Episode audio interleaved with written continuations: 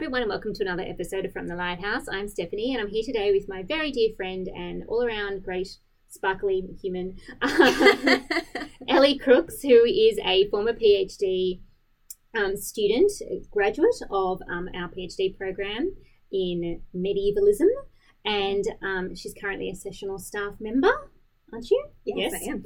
And I'm sh- nodding, Yes, but you can't see me. I know this is radio, Ellie.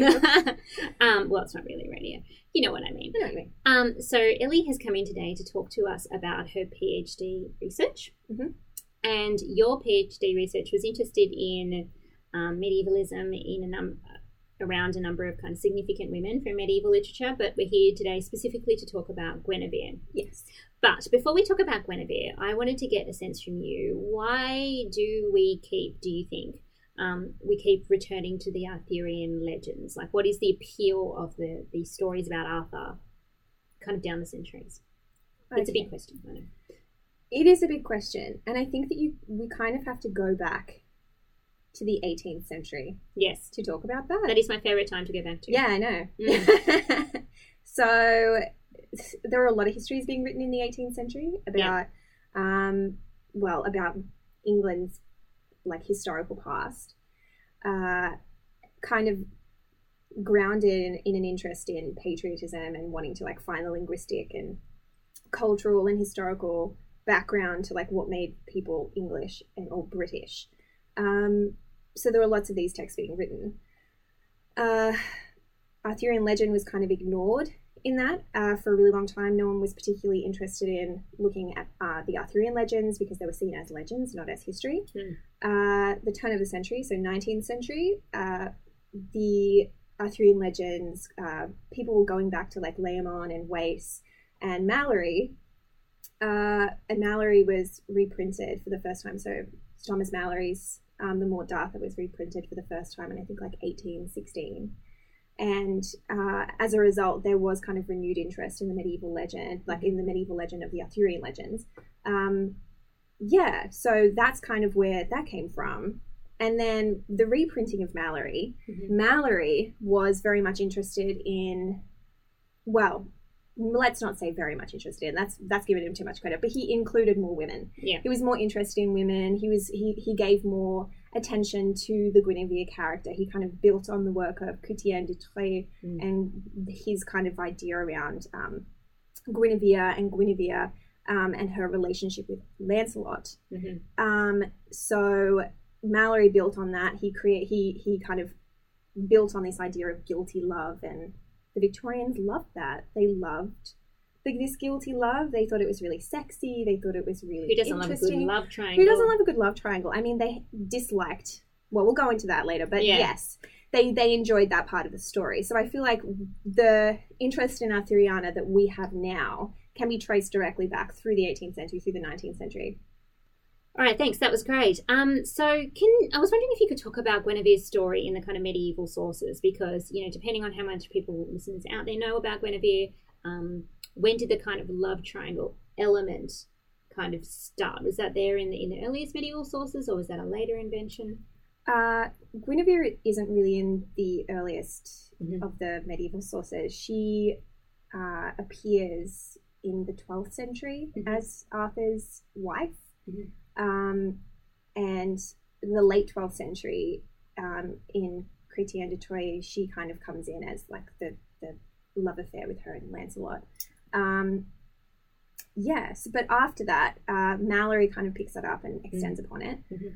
Uh, yeah, but in essence, Guinevere, the story of Guinevere and Lancelot is Guinevere was the uh, wife and queen to King Arthur of the Round Table, Mhm. um, and he is kind of been he has been taken up since the 19th century as kind of a symbol of Britishness, Englishness. Um, he's a Christian king. He's powerful and patriotic. Mhm. Um, and Guinevere goes against that. She She ruins it all. she ruins it all. Yeah. yeah. She kind of brings down the whole of this kind of utopian Camelot, Camelot society Mm. through um, her affair with Lancelot. Mm.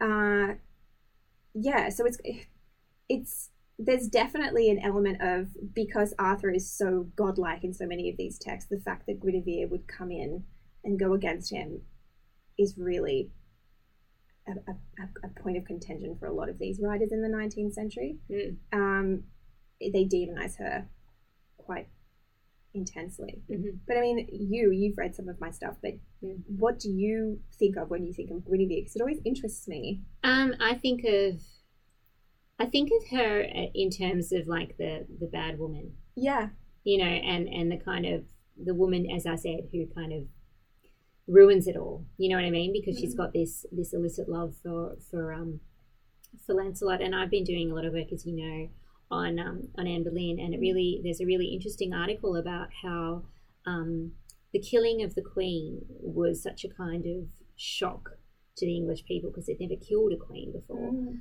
um, that they actually look to stories about Guinevere, like the you know adulterous Yeah. queen, as as a way of kind of explaining it.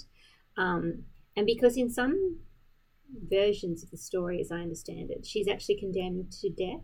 she is. Is that in all? Like, is that is that in Malory? I'm not sure. Mm, now?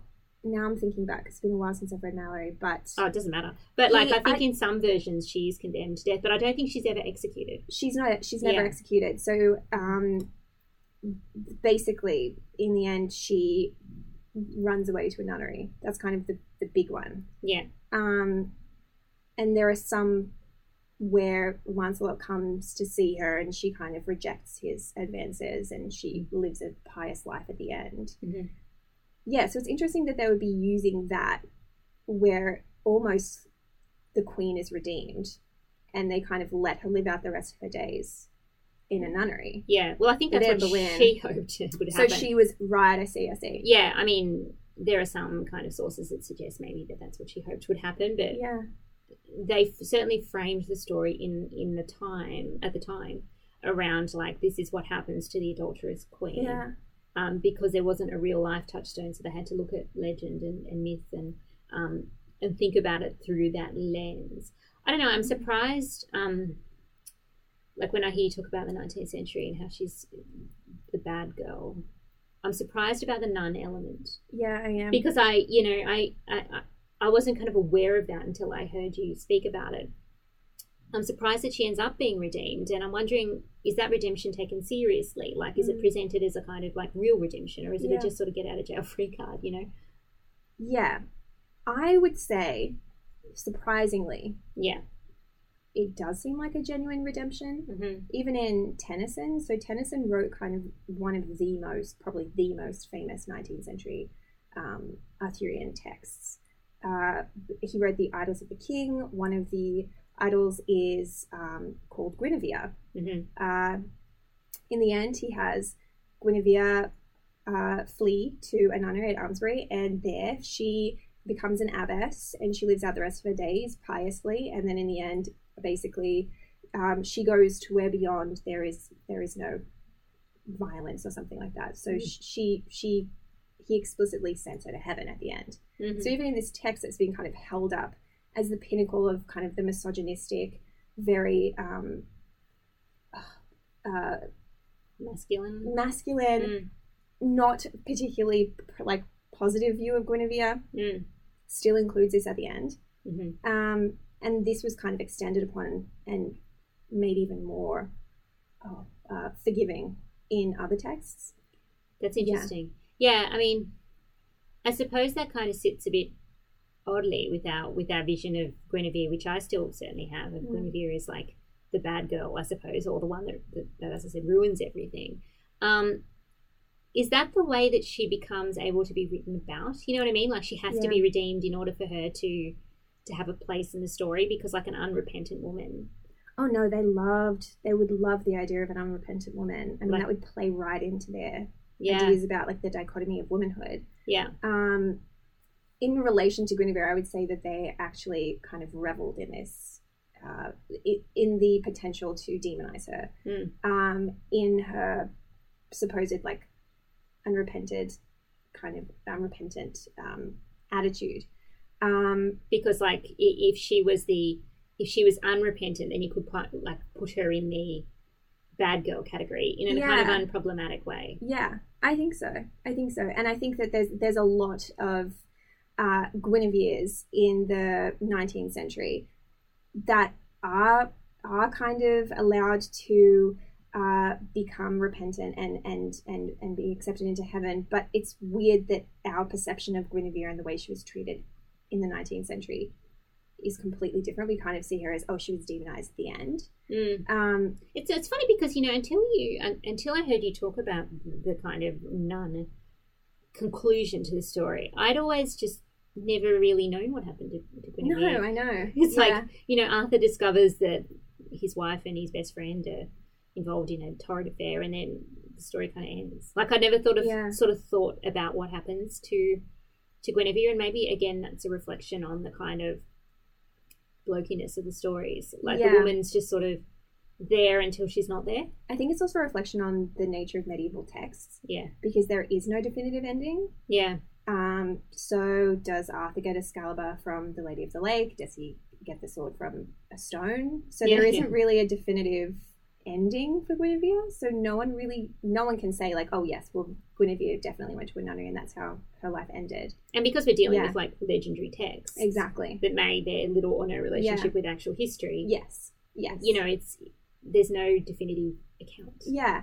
And going back to, I've remembered what I was going to say before, but this point about uh, Guinevere and why they would um, want to have her redeemed at the end. Mhm. Um, Arthur, as I was saying before, kind of this patriotic Christian king, he is positioned as kind of the uh, forgiver of Guinevere. He forgives her actions. He Mhm. says, like, I forgive thee as God would forgive thee. Mhm. And I don't know if that's Malory, if that's Tennyson, but it's kind of very similar. He Mhm. comes to her at the nunnery, he forgives her. Mhm. Um, so by by making Guinevere a redeemable figure, we then can hold up Arthur as a Christ-like figure.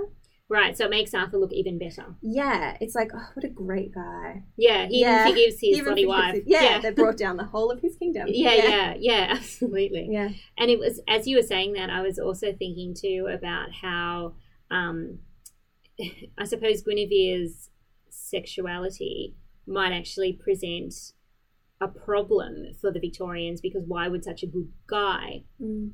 want, you know, be drawn to a woman like that kind of thing? So Yeah. she has to have the potential for goodness in her in order to, for her to be a proper wife to him Yeah. because he is such a kind of again the Christ-like kind of Yeah, that's perfect really figure. Yeah.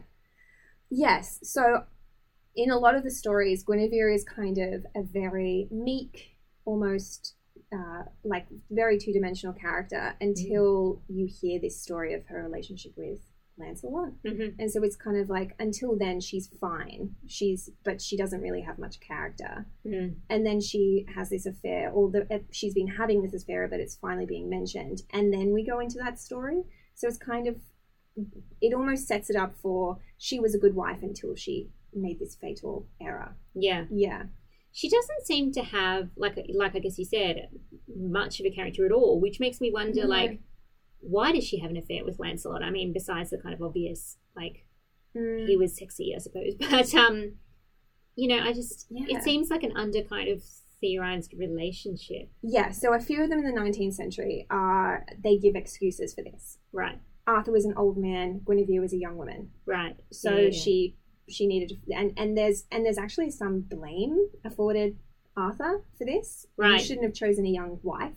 Right. That's Um, interesting. Yeah, so Yeah. I, I can't remember what text it is because I I have this like very big data approach to 19th century Arthuriana. Yeah. So there's just like a lot of texts. A There lot of them are really bad as well. Yeah. Yeah, but there's this one that talks about um, Guinevere as a sapling growing on um, an old oak tree and how like that doesn't work or something like that, like that kind of metaphor for the relationship between Arthur and Guinevere and things like that. Like he's So- a dying oak and she's this young. Right. And so Yeah. therefore, it's kind of explicable that she would Exactly. go off with a young, sexier yeah, dude. yeah, Yeah. yeah, definitely. Yeah, And yeah, that's that's really interesting because I suppose what I was getting at before is she has to be redeemable in order to be there in the first place. You know what I mean? Like to have that position of the queen of this utopian world, there has to be Yes. there has to be a way to redeem her. yes. And I mean, I'm saying that there's not much to do with Guinevere prior to her affair, but there is one scene. There's a scene between her and um, I think it's Sir Galahad no, it can't be. There's another knight. He's There's a lot of knights. There's a lot of knights, and I'm not. I intentionally don't read about the men in Arthuriana. It's like, where are the women? Where is Yeah, yeah. Guinevere? I- Where- I- Where's Morgan Le Fay? Oh, Yeah. that's an interesting point. There's Yeah. a knight that um he he went against women. He um He's would use them. the- yeah, exactly. Yeah, Yeah, yeah. So he was just a bad knight, and Guinevere in all her wisdom, brings him to court and says, "You have been wrong. You what you have done is wrong. Bad knight. You're a bad knight." um, and she makes him swear to forever be um, a knight for the, for women, Mhm. uh, and to kind of uphold chivalric values in relation to women, and always be kind and courteous to ladies. So he actually, from then on, becomes um, kind of like an advocate for the women in the realm. So He we- becomes an ally. yeah, he becomes a nice little ally. You know what I mean? But like, Good it took on a while to get there. But yeah, Good on you, Guinevere. Standing yeah, up for the standing women. up for the women's. But like, yeah, I like yeah, it. yeah, I do. Yeah, there we go. Some character for Guinevere. Yeah, so there is a little bit of character, and I mean, my favorite part of Guinevere is how upset she gets about uh, Lancelot's dalliance with um, the Lily Maid of Astolat. She's kind of very angry and a little bit pissed off about it. Oh, Um, nice. Yeah, so there's a little bit of sass going on there. Like she doesn't want to talk to him. She sends him out, and he's like, "Oh, she doesn't want to see me anymore. I don't know what I've done. Um, don't You've be been- handing out some shields to random ladies." Yeah, so you know. This is a you know, lesson this for is- us all. Yeah, this is this is all about like cheating, but you know, just be careful yeah, when you're cheating. Yeah. yeah, it'll come back to blow on you. Yeah. I like it. Um, I'm interested in going back to the nun thing. I don't know Mm. why everyone's always interested in the nuns. no, Isn't and it- people love nuns. People love nuns. they definitely that's like a whole thing in the 19th century. Like they were fascinated by nuns. They like thought that they were what are they doing behind those closed walls? Is this a Catholic thing? Because they're like, okay, so you know, the problem I suppose for the for the 19th century is that the medieval they were Catholic then, Mm. right? Um, and so they have to grapple with that. Yeah, Um, in the 19th century. yeah, yeah. in, you know, the Protestant 19th century Yeah. has to grapple with the fact that the medieval was a Catholic world. Mm. So, is the nun thing greeted with skepticism, or is it is there a genuine kind of engagement with the idea of nun, or is it like those weird Catholics who lock up women? yeah. You know what I mean? There was definitely that going on. Right. um, nuns were seen as kind of popish and Romanish and not uh, acceptable. And uh, there were there were a few middle class women that were going into nunneries, and and Punch and other magazines were kind of up in arms about this, very worried about the nature of society. Oh well, if there are no good middle class and upper class women there to be mo- wives and mothers, then like the rest of society is going to crumble. I'm sure a few women going into a nunnery is not going to like I know, the right? actual I social know, breakdown. right? But they were very worried. They were Nothing very, like very a good worried. Victorian I know, reaction I to know, things. I know. Um, so they're very worried about that. But and I mean there there were some some quite vile, awful things said about nuns, um, about uh, like well not vile, but just just very kind of not particularly flattering. Um, there was kind of this suggestion that perhaps like what's going on behind closed doors, like this isn't natural, this isn't blah blah blah. So there was definitely that going on, but and there has been kind of an examination of Guinevere in the 19th century in relation to how she was represented as a nun, and the the consensus so far is that she was uh, because because people were Protestant, mainly Protestant in Mm. Britain or in England in the 19th century. They obviously had a problem with this, and so they represented Guinevere negatively as a result. I don't agree. Mm. Um, I've studied a whole swathe of uh, visual artworks depicting Guinevere as a nun, Mm. texts that depict Guinevere as a nun, even Tennyson. I mean, the the text The that te- yeah. that kind of supposedly demonizes Guinevere, and he, he has her become a nun at the end, and she goes to heaven. Like it's not. I do, I think there is a disconnect between this kind of like um, anti-Catholic, anti-nun propaganda, and also the way that Guinevere is represented. Um, I don't think that they are aligned.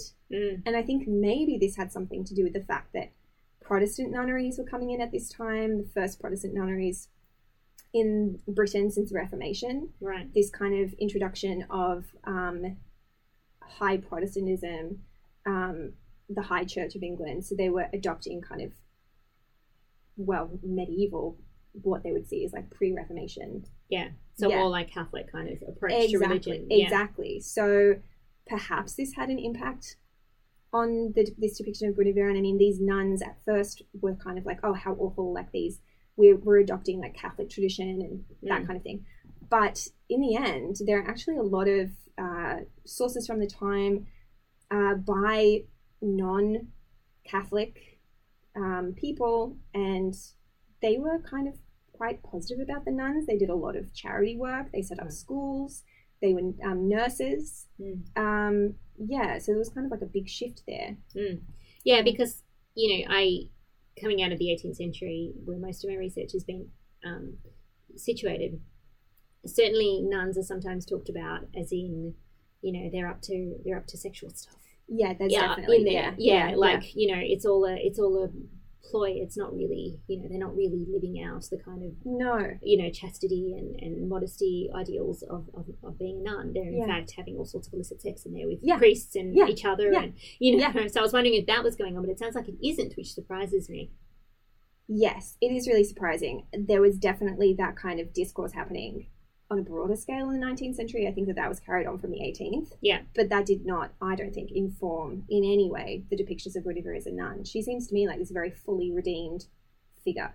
Yeah, I was wondering if you could talk to like some of the the visual image. I mean, obviously we Mm. can't sort of. Let me Show paint you a them. Yeah, yeah. my words. Yeah, exactly, exactly. Tell me about like how is she depicted in the visual art? Yeah, okay, so usually in nun's garb, Mhm. surprisingly, Yeah, trying to like get across that she's Yeah. a nun. she's a nun. She's yeah. a nun. Um, often she is on her knees in a non-sexual way, Yeah. praying at an altar, Right. um, So doing nun things. doing nun things. Yeah. And I mean, often, so there's a lot of um, illustrated um, children's books in the 19th century that was produced about the Arthurian legend. They kind of just um, shortened and cleaned them up a little bit. Yeah. Uh, so you, but you often see this um, Guinevere is as a as a young woman, kind of very beautiful, often wearing really opulent, opulent clothing. Her hair is sometimes out, like when she's weeping for when um, Lancelot goes away on Yeah. his tournaments, etc. She's weeping. She's very beautiful, lots of color, very opulent. When she's depicted as a nun, Mhm. uh, I mean, she's not depicted as in a grotesque way. I mean, they're not kind of judging her and kind of, oh, she, now she's an older woman or something like that. There's no kind of ageism in there. Um, she's usually like her face is really beautiful, but she's really pious looking. She has her hair covered. She um, often she's clasping her hands and looking up at heaven. Right. Um, she's very demurely dressed. There's no opulence anymore. It's very kind of Spartan settings in a chapel or yeah It's like she has to be moved as far away from, as possible from the kind of sex. stuff. Yeah, yeah. And there are exceptions. So, um, an artist called um, Florence Harrison, Mhm. I think. There's so many of them. I know. and the so women many. do some really beautiful stuff. So, Eleanor Brickdale. Oh, it's Jessie M. King I'm thinking of. Jessie M. King. She has Guinevere, and there's kind of mention of her becoming a nun at the end. So, she illustrated quite famously um, Tennyson's Idylls, but she also illustrated William Morris's The Defense of Guinevere, Right. which is um, people see it as the only progressive kind of pro Guinevere text of the 19th century. It is not, but it is the most popular and famous one. Um, he, she, she, obviously in the defense of Guinevere because it's quite a positive depiction of Guinevere. The images are positive, but even in, um, even in her in Jessie M. King's illustration of Tennyson's, at the end, um, where Guinevere goes to Arthur's tomb and Lancelot is there. Uh, she's wearing nun's garb, so she's wearing an, a robe, a black robe, but her hair is still. I mean, she was um, Art Nouveau and very kind of overly stylized, very beautiful, Hmm. very kind of slender, um, black and white often images. Mhm. Um, she's got like this luscious like mane of, of curling hair like a like a pre-Raphaelite figure. like a yeah. pre-Raphaelite figure. Yeah. But she's but she's standing in front of kind of a stylized cross, and there's like Lancelot beneath her, and he's weeping over the tomb of Arthur, and it's actually like a really, she's beautiful, and she's not completely kind of um, uh, sanitized. Yeah. She's still a woman. She still kind of has her flowing hair, and that's like a whole thing. There's all these kind of Victorians love they love some flowing hair. Yeah. She's beautiful. So she's And she's still there with she's still there. She's still there with Lancelot, but she's actually wearing nun's garb now. And I think she even has like a big cross like hanging from her neck as well, like a Right. yeah.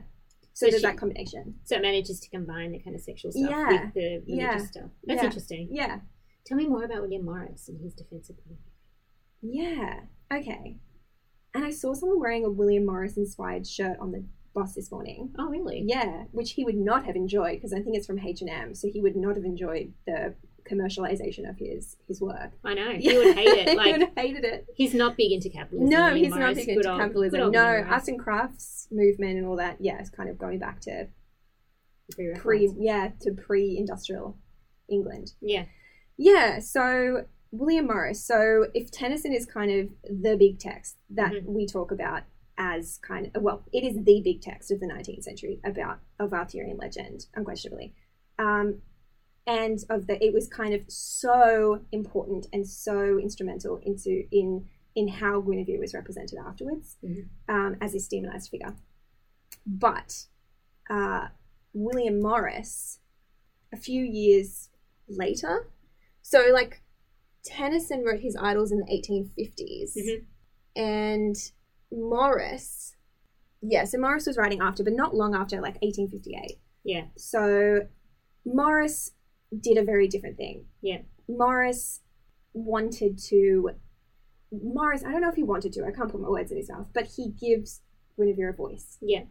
It's the poem is Guinevere presenting her case to a group of knights, Right. saying, "Yes, I did something wrong. I did have an affair with Lancelot, but you can't fully blame me for that." And she Is this uses- because Arthur is old? no, Okay.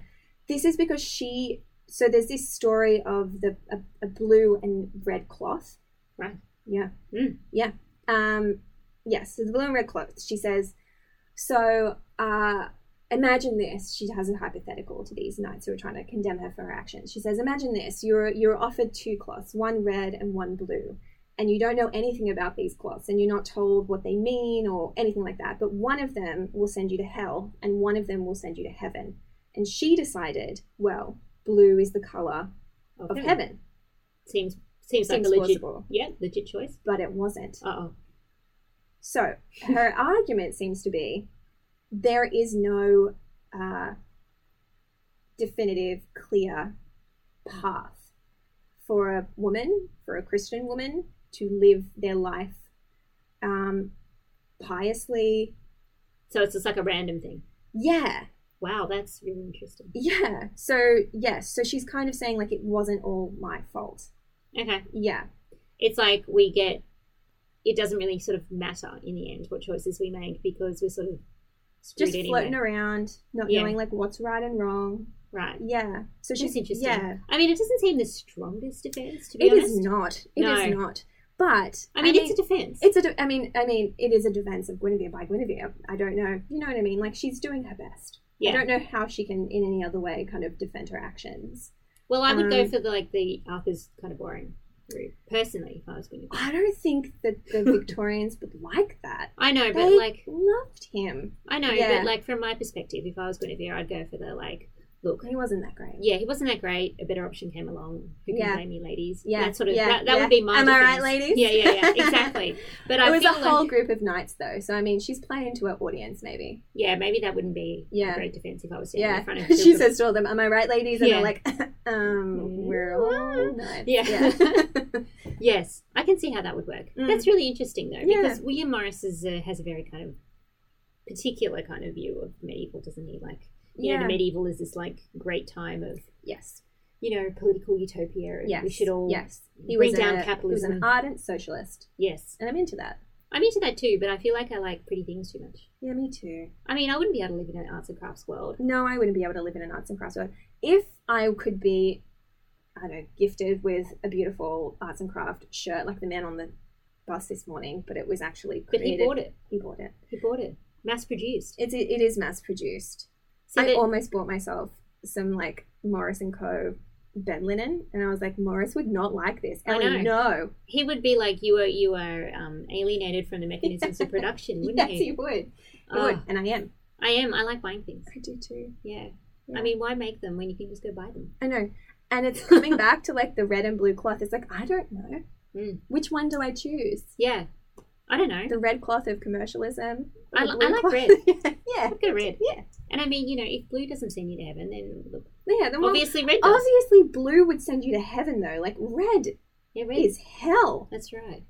I went to see the Pre-Raphaelite exhibition in Canberra recently. I am going this weekend. It was amazing. I'm very excited. And I have to say, the, the one that I thought I would like the most, seeing it in person the most, was Ophelia.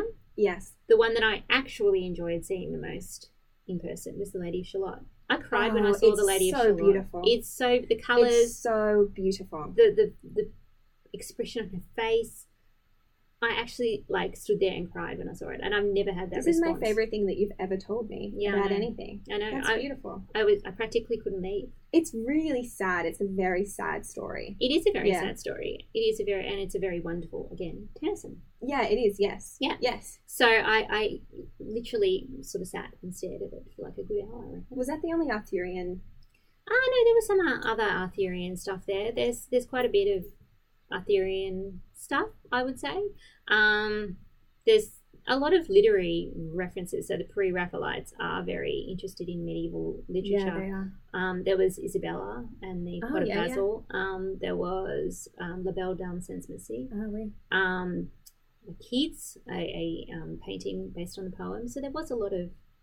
Was there any Beatrice? Uh, there is, yeah, there is a little bit of Beatrice stuff. really. Yeah, I know. I'm was- very excited now. It was we a- are being paid by Yeah, it was a very the National Gallery. Of yeah, yeah. We are we are your promotional service, National Gallery. Any you could send us any money at Yep. Macquarie- No, yeah, no. It was it was a lovely medieval stream. Yeah. Okay, that's good. Yeah. I'm glad I'm going. All right. I think that wraps it up for today. Do you think anything else you want to say about Guinevere? Um. Any texts that you want to recommend that people read besides Tennyson, who is cool? Okay, so if you want something to make you angry, Okay, I, I do like a bit of rage. yeah, I do Mm. too. So, um, I'm trying to remember his first name, but his last name is definitely Pennie. Okay, Pennie. We'll Oh. John Frederick Pennie. John Frederick Pennie. That is P E N N I E. that is a very Victorian name. I know, right? He wrote in 1832, so well before Tennyson. Ooh. Yeah. So it's a lot of this stuff that comes before Tennyson is not kind of canonistic. I mean, is any of Arthuriana canonistic? But it, it's it doesn't have any semblance of what came after. So Right. right yeah. right. Yeah. Um, but it was after the reprinting of Malory, so it's still demonization of Guinevere. Um, Pennie's The Dragon King is a play. Right. You can find it on archive.com or something like that, HathiTrust. Um, it's so awful. Okay. So basically, Ooh. yeah, no, it's like trigger warning, but basically, Okay. Guinevere, um, she's not with Lancelot, she's with a, a, a knight, which they always do, especially before Malory was reprinted. They Lancelot just has a different name, so it's Right. Mordric, I think. Um, No, that's not a good name. right. Mm. Um, I think it's probably coming from Mordred though. Yeah. Yeah. Um, so she, it, they discover that she's having an affair with Mordric, and um, Arthur finds out, and it's a very weird text. It's like based, it's like Saxon, and yeah. So he's like, lead her to the Saxon camps and leave them to her, leave her to their mercy. So it's basically like, yeah, and and this idea, and I think they even have this idea of like a woman once fallen can't be redeemed, like sent her to the Saxon camps. Leave To be raped. Yes. You. Yeah. Yeah. That's gross. It's really gross. So there's I might, I might read it when I'm looking to work up a nice healthy rage. yeah, Yeah. like I'm writing something at the moment about this kind which hasn't been discussed. The kind of like almost glee and pleasure that was um, derived from really sinister, um, violent depictions of the punishment and like the um, downfall of Guinevere. Oh, that's gross. Yeah. So I mean, they range. Mm. Pennie is the worst, but there are ones of her like sprawled on the floor in front of um, Arthur, Mm. and with her hair like flowing, and she's and and there's a description of it by Tennyson of that scene that was then like reproduced over time of her laying on the floor and like her white bosoms heaving kind of thing. Well, Oh, not the- heaving, it wasn't heaving, but something about. Do you know what I mean? It's I'm sure it sexualized. I'm sure it was. I'm sure they're heaving. Yeah. So it's sexualized. Mhm. This kind of um, debasement of Guinevere As a sexual woman. as a sexual woman. Yeah. Yeah, That's interesting. it's really, really creepy. Ew. Yeah. Okay. So Pennie. Any other ones that you want to recommend that aren't as like rage inducing? Yeah. So on the other hand, Yeah. one that's nice. Yeah. Um, oh god, there's so many of them, but the one that's nice is uh, Ellie is again consulting her notes, I where there am. is a very long list. Letitia Elizabeth Landon. L E L. Love L E L. Me too. Mhm. So she wrote a Legend of Tintagel Cas- Castle. Right. That was also prior to um, that was also prior to Tennyson. Right. Yes. I think in the 40s, 1840s, Yeah. but I can't give you the exact date. But Sounds right. yeah, Yeah. so instead of so there's also this tradition, this is tradition of like retelling the story of Guinevere and how she was evil and how she brought down society. So this is focused on society, but then there's also a lot of there's a tradition of representing Guinevere's sexuality and like kind of focusing on like the baseness of her sexuality and kind of aligning that with nature and how she was going against her nature, but also aligning her with nature in a weird way, Right. like against her female nature, but also kind of aligning her with the natural world in a Mhm. weird way. Mhm. So there were a lot of texts doing this.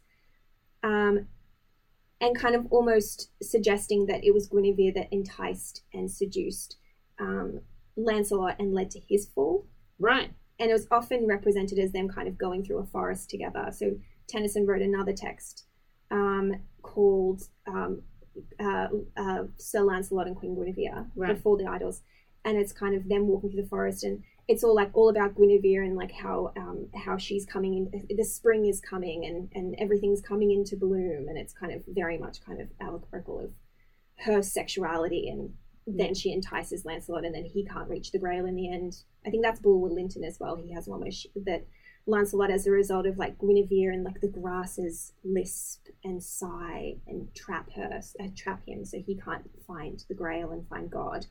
Um, but then uh, L.E.L. comes along, and she writes a text where Lancelot seduces a wood nymph. As you do. Yeah. yeah. I mean, we all have. Yeah. So he seduces a wood nymph, and then he seduces Guinevere, and then he seduces the lily maid of Astolat. And it's kind of this depiction of him seducing these three women, and these three women have like the the the nymph drowns herself, the lily maid of Astolat commits well, doesn't even commit suicide in that way, and then Guinevere kind of there's no real mention of what happened to her in the end. Um, but there's kind of this suggestion that it's Lancelot and it's Lancelot's kind of like masculine lack of concern for women. If he would stop seducing If he would stop women, seducing random women, then like none of this would have yeah, happened.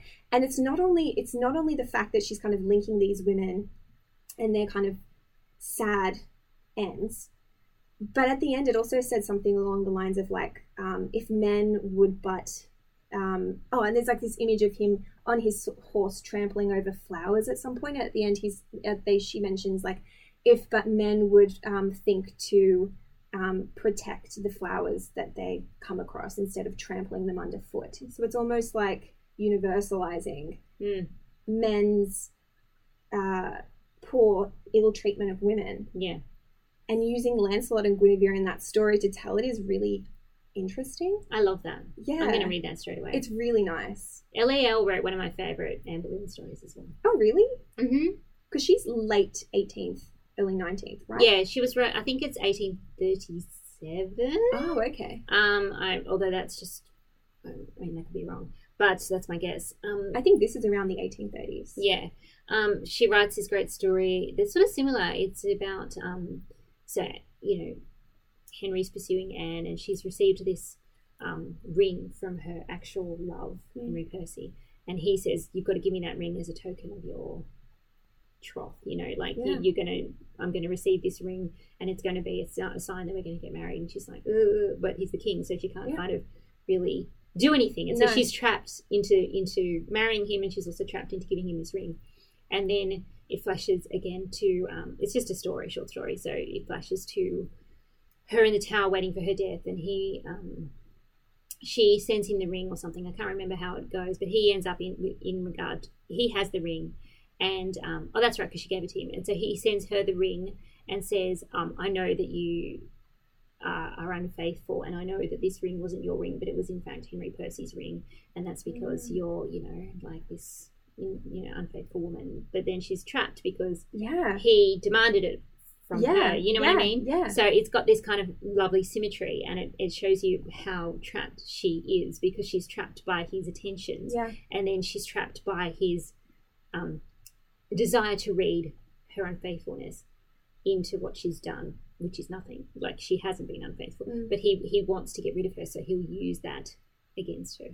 And is that the first time that that kind of defense has been used? Uh no, people had defended. It was always women who defended Anne Boleyn. Right. You know, as doesn't not In relation to kind of oh because she was forced into Yeah. marriage. That's Yeah. really interesting. yeah, so there's a lot of like in the um, mm, late 17th century, um, this woman who is a French fairy tale writer um, writes um, a story about like a play, um, no, not a play, a novel, a sort of pseudo novel, early novel, um, where she she writes about Anne Boleyn as a kind of victim of Henry's sexual pursuit, like a sexual harassment Mm, victim, mm. and that becomes picked up again and again, but it's by women How interesting. yeah, uh, who get that like if you've got the king kind of buzzing around you, you can't just Yeah. sort of go sorry. Um, you got to manage it, you know, Mm. if you won't give up.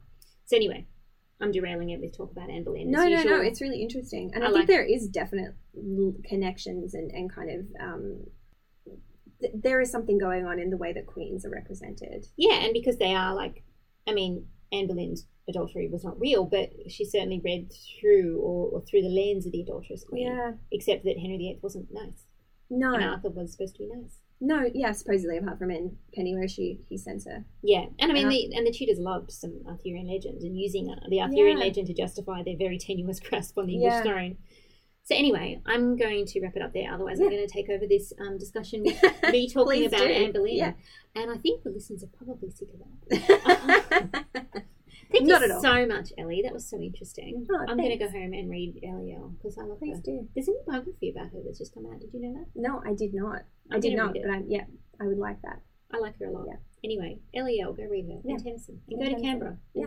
Look at this. Go and weep in front of the Lady go weep in front of Lady Charlotte. Yeah. Thank you so much for joining me. No, thank you.